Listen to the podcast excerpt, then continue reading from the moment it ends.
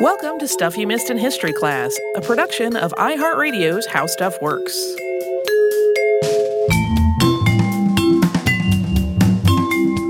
Hello and welcome to the podcast. I'm Tracy V. Wilson. And I'm Holly Fry. Back in 2017, which was not all that long ago, really, we did an episode on the Cato Street conspiracy that happened in 1820, and it was a failed plot to assassinate the entire British cabinet.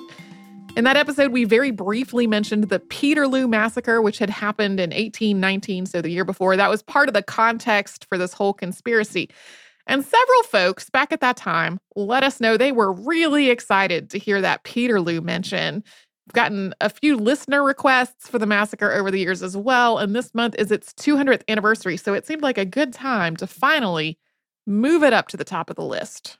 So, the Peterloo Massacre took place during a peaceful protest for parliamentary reform in Manchester, Lancashire, England. And there was a lot feeding into why people in Britain, and specifically in the region around Manchester, thought that this reform was needed. The Napoleonic Wars and the War of 1812 had both ended in 1815, and people had hoped that would mean a period of calm and prosperity. But as has happened in so many topics that we've covered following other wars, it felt like the opposite was happening. The Napoleonic Wars had disrupted grain imports into Britain from the European continent, and this had worked out pretty well for Britain's large grain farmers. Because of the supply shortage, they could sell their corn and other grains for much higher prices than normal. But then, as these wars were ending, prices started falling. People were going to have access to that imported grain again. Prices dropped almost 50% between 1813 and 1815. So in 1815, Parliament passed a corn law which prohibited the import of various grains until their prices for domestically grown crops rose up to a specific level. And that exact price depended on the type of grain that was being sold. This did contribute to price increases, but not as much as landowners had been hoping for. Still, the Corn Law was obviously meant to protect the financial interests of wealthy planters and landowners. Ordinary working people, on the other hand, had been struggling to pay for grain and had welcomed the drop in price. In response to the passage of the Corn Law, protests and food riots broke out all over Britain. Another issue was taxes. The British government had tried to pay for the wars with an assortment of taxes and duties. An income tax, in particular, had been passed in 1799, and it was supposed to be a temporary wartime measure. Annual incomes over 200 pounds were taxed at 10%, and incomes between 60 and 200 pounds were taxed on a sliding scale from 1% to 10%. A lot of working class people had an income of less than 60 pounds a year, so they weren't being taxed at all. The British people thought that once the wars were over, at least some of these taxes would be abolished, especially the income tax. But roughly two decades of warfare had left Britain deeply in debt. So in the spring of 1816, Prime Minister Robert Banks Jenkinson, 2nd Earl of Liverpool, and Chancellor Nicholas Vansittart announced a plan to keep the income tax in place. So like we just said, there was this whole sliding scale going on. And that meant the way the income tax was structured, wealthier people were paying the vast majority of the tax. And when they found out the tax was not going away, they naturally were outraged. People protested and they signed petitions. And on March 18th, 1816, the House of Commons voted to abolish the income tax. Allegedly, then all the tax records were gathered up and burned in the old palace yard in Westminster. But that wartime debt was still there, and it was huge. The government still had to bring in money somehow. And ultimately, the government raised taxes on a variety of consumer goods, including tobacco, tea, sugar, and beer. While the income tax had mainly affected affluent people, Britain's poorer people were most affected by these taxes on consumer goods. So people who were already struggling to pay for necessities were now also paying higher taxes on those necessities as well. Yes, yeah, so they mostly went from not being taxed at all or or taxed only a little bit on their incomes to being taxed a whole lot more on things they needed to buy. And that was really just the beginning. 1916 was the year without a summer, which we've talked about on a previous episode of the show. Crops failed all over Europe because of unusually wet, cold weather, and that made things even harder for people who were already being affected by the corn laws and the tax increases. Britain's textile industries were shifting and becoming more mechanized, with traditional hand looms being replaced by machines. People were losing their jobs, and wages were falling for people who still had jobs. We talk about this more in our previous episode on the Luddite Rising, which took place in the earlier 18 teens, so just a little bit before all this was happening. All of this was disproportionately affecting the people who were least able to afford it. Many working class families were affected by all of this at once, with shortages of food they needed, higher prices on what they could get, additional taxes, and reduced wages, all at the same time. And overwhelmingly, these same people also did not have the right to vote. In most of Britain, only men who paid certain taxes or who owned property had the right to vote. And this meant that less than 5% of people in England and Wales had the right to vote, in the rest of Britain, the percentage was even smaller. Even the people who could vote couldn't necessarily do so freely. Ballots weren't necessarily kept secret. Some boroughs were known as pocket boroughs because one person or family dictated how people should vote. One example was Boroughbridge, whose electorate was in the pocket of the Duke of Newcastle. On top of that, parts of Britain weren't really represented in Parliament. More than half of MPs were elected from southern England, while other parts of Britain weren't represented by a member of parliament at all. As the population of Britain had shifted, it was common for small boroughs, which were controlled by the gentry, to have representation in Parliament, while growing cities did not. This was true for Manchester, which had no MP, even though its population had grown to more than 100,000 people by 1815. Meanwhile, other areas known as rotten boroughs sent two MPs to Parliament even though they only had a handful of voters living there. Old Sarum, for example, had seven voters and two MPs. So, working people and poor people in Britain, some of whom were both working and poor, understandably felt like they were not being represented in the government and that the government didn't understand or care about their interests or well being. And in places like Manchester, this was heightened by just not having any representation in Parliament at all. A movement for parliamentary reform had started to grow in Britain in the late 18th century in response to both the American and French revolutions and Thomas Paine's The Rights of Man, which had also influenced the French Revolution.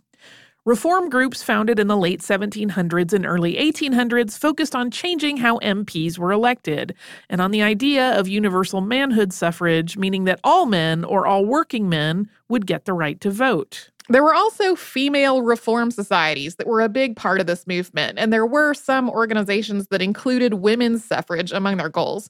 Female reform societies and women's suffragists were really heavily criticized, and their members were satirized in print, with critics implying that there was something questionable about their virtue. We are going to get into how this movement developed, but first we're going to pause for a little sponsor break.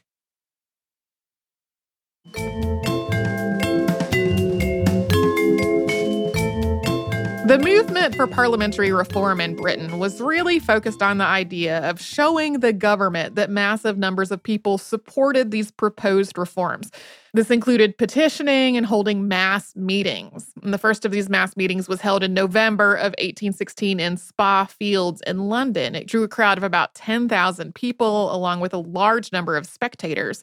Another more radical meeting followed at the same place on December 2nd, 1816. There's more detail about that one in our Cato Street conspiracy episode, but in brief, some of the leaders of that meeting used it to try to start a revolution. One person was killed, and it came to be known as the Spa Fields riots. The British government began to find this movement threatening. Some of it was just about the potential loss of political power if more people had the right to vote, or if seats in parliament were reapportioned to try to more consistently represent all of Britain. But this wasn't just about power. There had been violent incidents beyond just the Spa Fields riots. Some of the movement's leaders were radical and used violent rhetoric in their speeches. The French Revolution and the Reign of Terror were also still in the recent past and had happened just on the other side of the Channel, so there were fears that something similar could happen in Britain. So the government started taking steps to try to discourage this reform movement and the mass meetings that were associated with it. Parliament renewed wartime laws that banned seditious speech, and in March of 1817, they suspended the Habeas Corpus Act.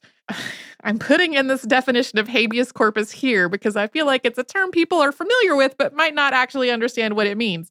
It's a Latin term that has a slightly different legal nuance depending on the jurisdiction, but it roughly translates to you may have the body meaning that if you satisfy the right legal procedures, authorities have to produce a person that's being detained or incarcerated, usually to bring them to a court appearance. And that court appearance is often meant to determine whether the person is being held justly or unjustly. So the concept of habeas corpus is meant to protect people from being unlawfully imprisoned. The suspension of the Habeas Corpus Act meant that people lost that protection and could be arrested and held indefinitely without being charged with anything. This didn't stop the protests, though. In March of 1817, a group called the Manchester Radicals gathered in St. Peter's Field, planning to march to London. They wanted to protest the suspension of habeas corpus and draw attention to the issues facing textile workers in Lancashire. These marchers carried blankets and reform petitions with them, so this demonstration was nicknamed the March of the Blanketeers. When authorities tried to disperse these marchers, hundreds of people were arrested. Nearly 30 were imprisoned for random periods of time, most of them never being charged with anything or brought to trial. A volunteer force called the Manchester and Salford Yeomanry was also formed in response to the March of the Blanketeers and other unrest that happened the same year. Parliament repealed the Habeas Corpus Suspension Act in January of 1818, but the government was still focused on trying to break up the reform movement. By March of 1818, Home Secretary Lord Sidmouth had said, quote, the country will not be tranquilized until blood shall have been shed either by the law or the sword. As the summer approached in 1818, reformers started planning a mass meeting in Manchester. One of the speakers was to be Henry Hunt, who had been a speaker at those previous meetings at Spa Fields that we mentioned a few moments ago. He had become one of the most visible people within this movement. He was a flamboyant speaker who usually wore a very recognizable white hat. He was able to draw and motivate large crowds. A lot of articles about him today are extremely critical, but they also draw a lot of sources from people who hated him. So it's not totally clear how much of that is accurate. He was widely satirized in cartoons and articles, and the anti reform side gave him the nickname Orator, which was meant to be disparaging, but today people pretty much always just call him Orator Hunt. The idea was that on August 16, 1819, people would march from towns all around Manchester, gathering together at St. Peter's Fields. Some were coming from as far as 30 miles or 48 kilometers away. And some of these groups were going to be very large, numbering hundreds or thousands of people. Organizers wanted to make sure they arrived in an orderly, organized way, so many practiced their marching in the moors around their towns and villages in the weeks leading up to August 16th. A lot of people also made banners to carry on the day, which were decorated with the name of the society that was carrying the banner or a slogan like Unite and Be Free, or Liberty and Fraternity, or Taxation without representation is unjust and tyrannical. So a lot of people were carrying banners while they were practicing as well, since they were going to have to carry them all that way on the 16th. This was also at the same time of year that many of these communities carried out a tradition of rush bearing. This came from the practice of annually replacing the layer of rushes that covered the church's stone floor, and had gradually become more of a parade in which participants carried rushes to the church, wearing their Sunday best, carrying banners, and pulling elaborately decorated rush carts. So, people had logical reasons for practicing their marching before this event, and it was all going on at a time when it was pretty normal in these communities for people to parade from one place to another. But authorities worried that there was some kind of military purpose behind the drilling and that organizers were really conspiring to pull off something more violent than a march to a meeting. By August 12th, local magistrates were writing to each other with their concerns that all of this might really be a pretext to some kind of armed revolution. As people living in and around Manchester prepared to march to the meeting and spend the day listening to speeches and rallying for reform, the magistrates prepared to make them disperse. Chief Magistrate William Hulton instructed the Manchester and Salford Yeomanry and the neighboring Cheshire Yeomanry to remain at the ready, although many of them reportedly did so by spending the morning at Manchester's taverns. The magistrates recruited 300 people for the Manchester Special Constabulary and armed them with truncheons. British Army regulars from the 88th Regiment of Foot and the 15th King's Hussars were called in as well. The magistrates had rocks and stones removed from the ground so they could not be used as weapons and planned to arrest Henry Hunt as soon as he began speaking. We'll talk about how this all played out on the day after one more quick sponsor break.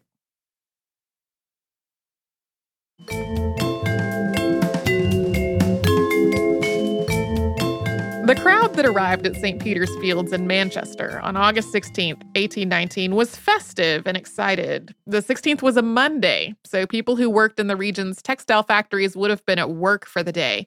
But while power loom factories were growing in Lancashire, the majority of textile workers in that area were still working at home on hand looms.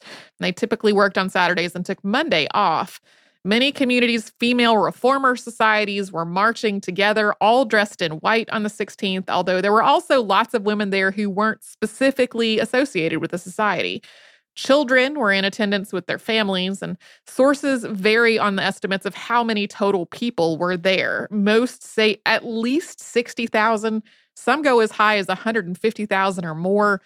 It's really kind of all over the place. It was a legal gathering, and although there may have been some people who brought a stick or some other weapon, they had been told to bring, quote, no other weapon but that of a self approving conscience. Bishop Edward Stanley later said of the gathering, quote, I saw no symptoms of riot or disturbances before the meeting. The impression on my mind was that the people were sullenly peaceful. I don't know why he says sullenly peaceful when many of the other accounts say it was more festive, kind of like a fun, excited party. The Manchester Courier described it this way quote, At half past 11, my attention was first particularly attracted by a crowd of people advancing to the ground with flags and music.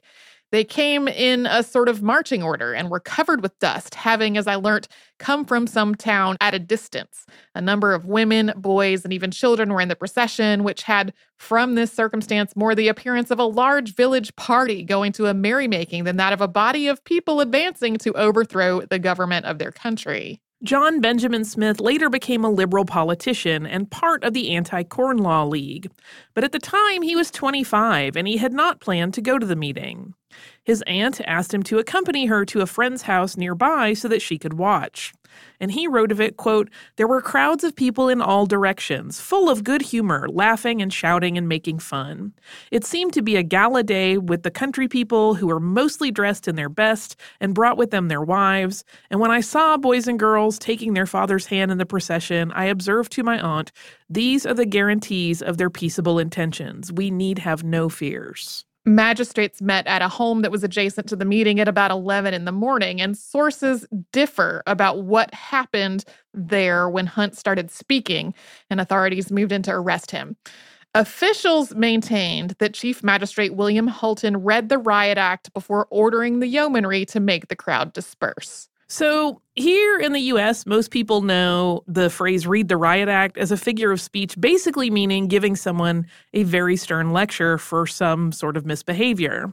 But the Riot Act is a real act, first passed by Parliament in 1714 after a series of riots had swept through Britain. And its full title was An Act for Preventing Tumults and Riotous Assemblies and for the More Speedy and Effectual Punishing of the Rioters. The act made it illegal for 12 or more people to, quote, unlawfully assemble and disturb the public peace. Local authorities had the right to approach such a group and order them to disperse, and failure to do so was a felony. The act remained on the books until the mid to late 20th century. So, under the terms of the Riot Act, someone who was authorized to do so had to approach the unlawful assembly as closely as they safely could call for silence or otherwise, quote, cause to be commanded silence. And then in a loud voice, they had to read this statement in its entirety quote, Our sovereign Lord the King chargeth and commandeth all persons being assembled immediately to disperse themselves and peaceably to depart to their habitations or to their lawful business upon the pains contained in the act made in the first year of King George for preventing tumults and riotous assemblies. God save the King. Once that statement was read, then the crowd had an hour to disperse. Accounts differ in whether authorities in Manchester that day read the Riot Act, with the reports that it was read mostly coming from magistrates and members of the military. But if it was read, it probably was not heard by the vast majority of the people there. They definitely were not given a one hour window to disperse. The yeomanry came down on the crowd within minutes of Hunt's beginning to speak. The British Army later blamed the yeomanry for what happened next. The crowd was very tightly packed into St. Peter's Fields, and the yeomanry quickly broke form as they charged in, leaving the members of the yeomanry in very small groups surrounded by marchers who were packed in too tightly to disperse. The yeomanry didn't have much training, and a lot of them were reportedly intoxicated. And when they found themselves trapped and kind of cut off from each other by this crowd, they started knocking people away with the flats of their sabers. In some accounts, things escalated when demonstrators started throwing rocks, although some eyewitnesses said they did not see any evidence of rock throwing or any other retaliation from the crowd. The yeomanry sabers were also freshly sharpened, something that many sources conclude is evidence that they had intended to use them, or to at least do as much harm as they could if they accidentally or intentionally struck someone with the edge rather than the flat. Yeah, this has been described as one of the most documented events of the 19th century. There are something like 350 different eyewitness accounts, and a lot of them contradict each other in details like this.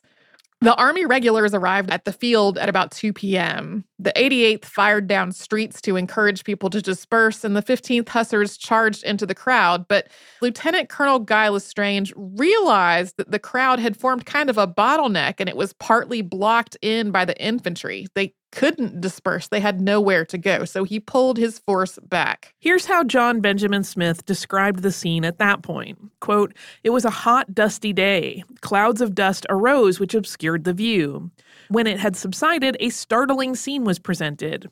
Numbers of men, women, and children were lying on the ground who had been knocked down and run over by the soldiers. I noticed one woman lying face downwards, apparently lifeless. A man went up to her and lifted one of her legs. It fell as if she were lifeless. Another man lifted both her legs and let them fall. I saw her some time after carried off by the legs and arms as if she were dead. In the end, 11 people were killed there on the day, five of them from saber wounds, and the rest from being trampled or crushed by people or horses. The day's first fatality is usually cited as William Fildes, who was a baby knocked out of the arms of his 23 year old mother and then trampled.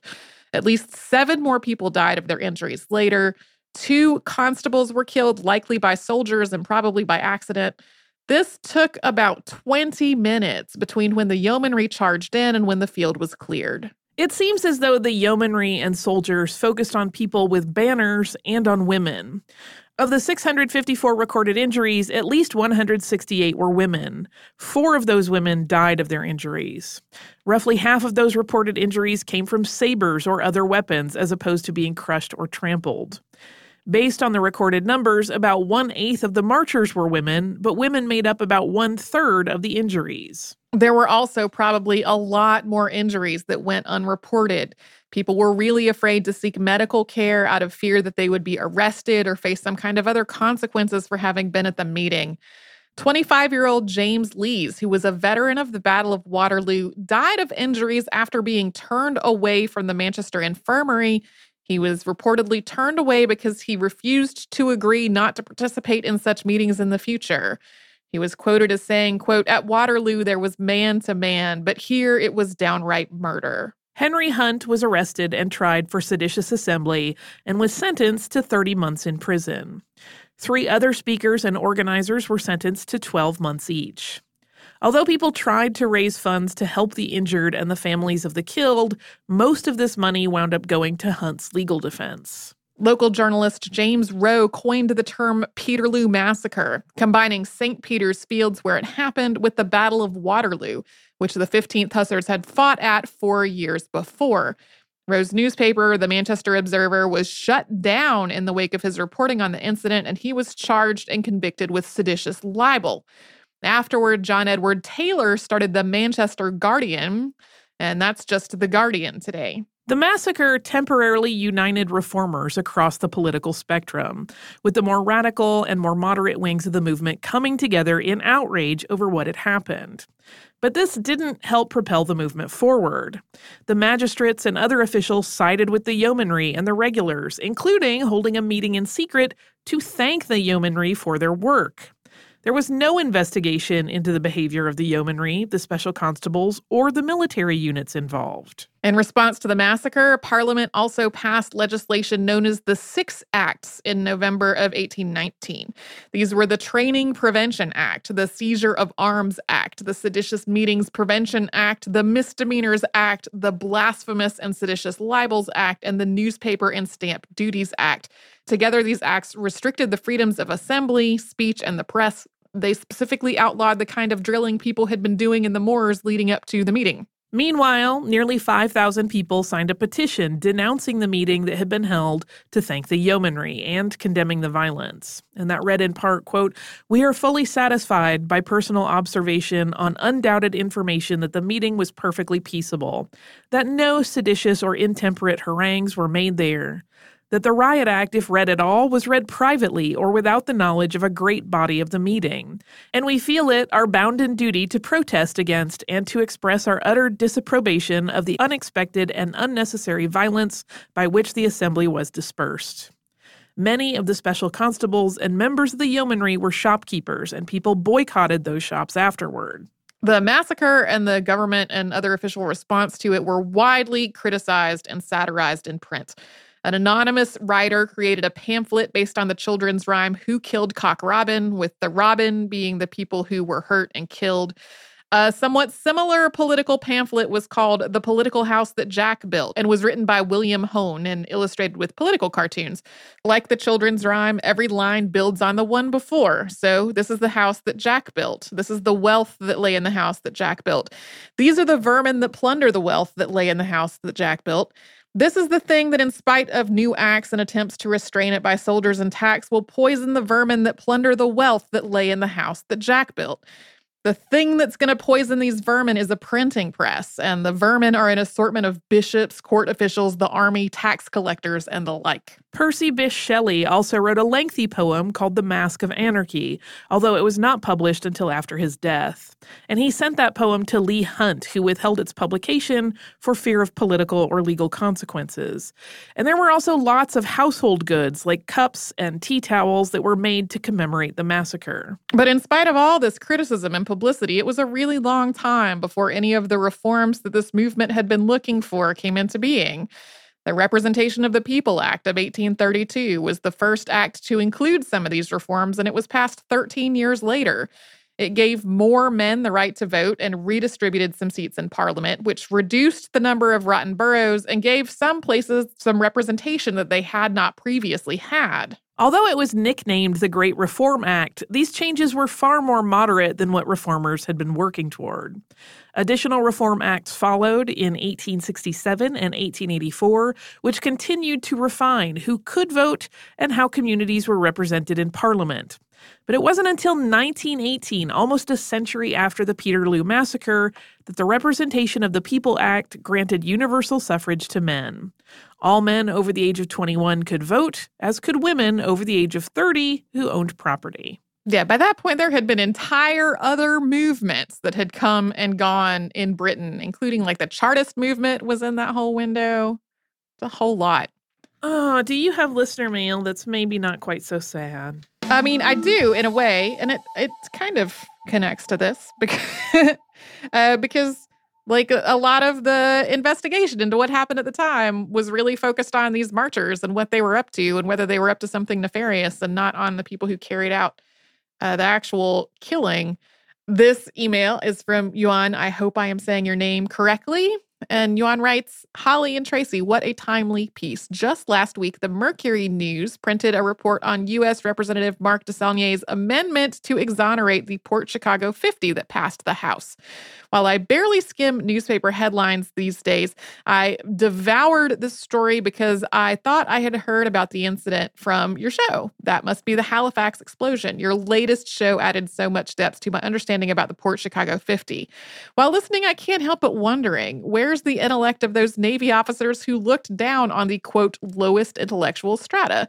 Given the court finding, quote, that the colored enlisted personnel are neither temperamentally nor intellectually capable of handling high explosives, these officers who ordered such personnel back to handling high explosives must have either lacked the intellect to understand that conclusion, lacked the intellect to integrate that conclusion into their decisions should they pass the previous test, or should they have possessed the intellect to do both, must have committed treason by attempting to further sabotage the Navy port during the act of war.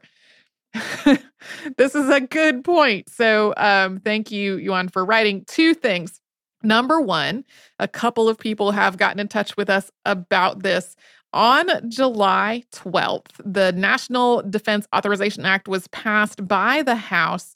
There was a concurrent resolution the day before, and there is a, an amendment that's part of the authorization that would um, require the Secretary of the Navy to either exonerate the Port Chicago 50 or to look into exonerating the Port Chicago 50. I could not find the text of the actual amendment on the Congress website. The, there are a lot of amendments um, to this particular bill, and I could not find it among them. So that currently has passed the House. Um, there is not a similar bill that has passed the Senate. It's not signed into law. So, like, nothing is a, a, sure thing yet. But this representative, who I think represents the part of California that Port Chicago is in, has been trying to get the Port Chicago 50 exonerated. It's not the first time that there's been an attempt to get them exonerated, but it is ongoing. We recorded that episode on July 9th. So, we recorded the episode before any of those things had happened.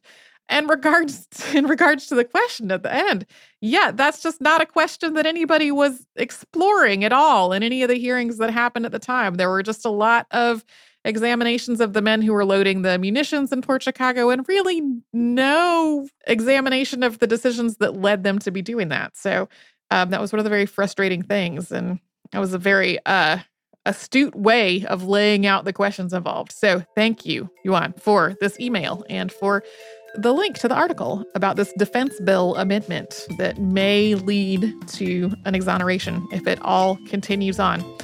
Uh, if you would like to write to us about this or any other podcast, we're at historypodcast at howstuffworks.com. And then we're all over social media at in History. That's where you'll find our Facebook, Twitter, Instagram, and Pinterest. Uh, you can come to our website, which is missedinhistory.com, and find show notes for all the episodes that Holly and I have worked on together and a searchable archive of all of our episodes. And you can subscribe to our show on Apple Podcasts, the iHeartRadio app, and anywhere else you get your podcast.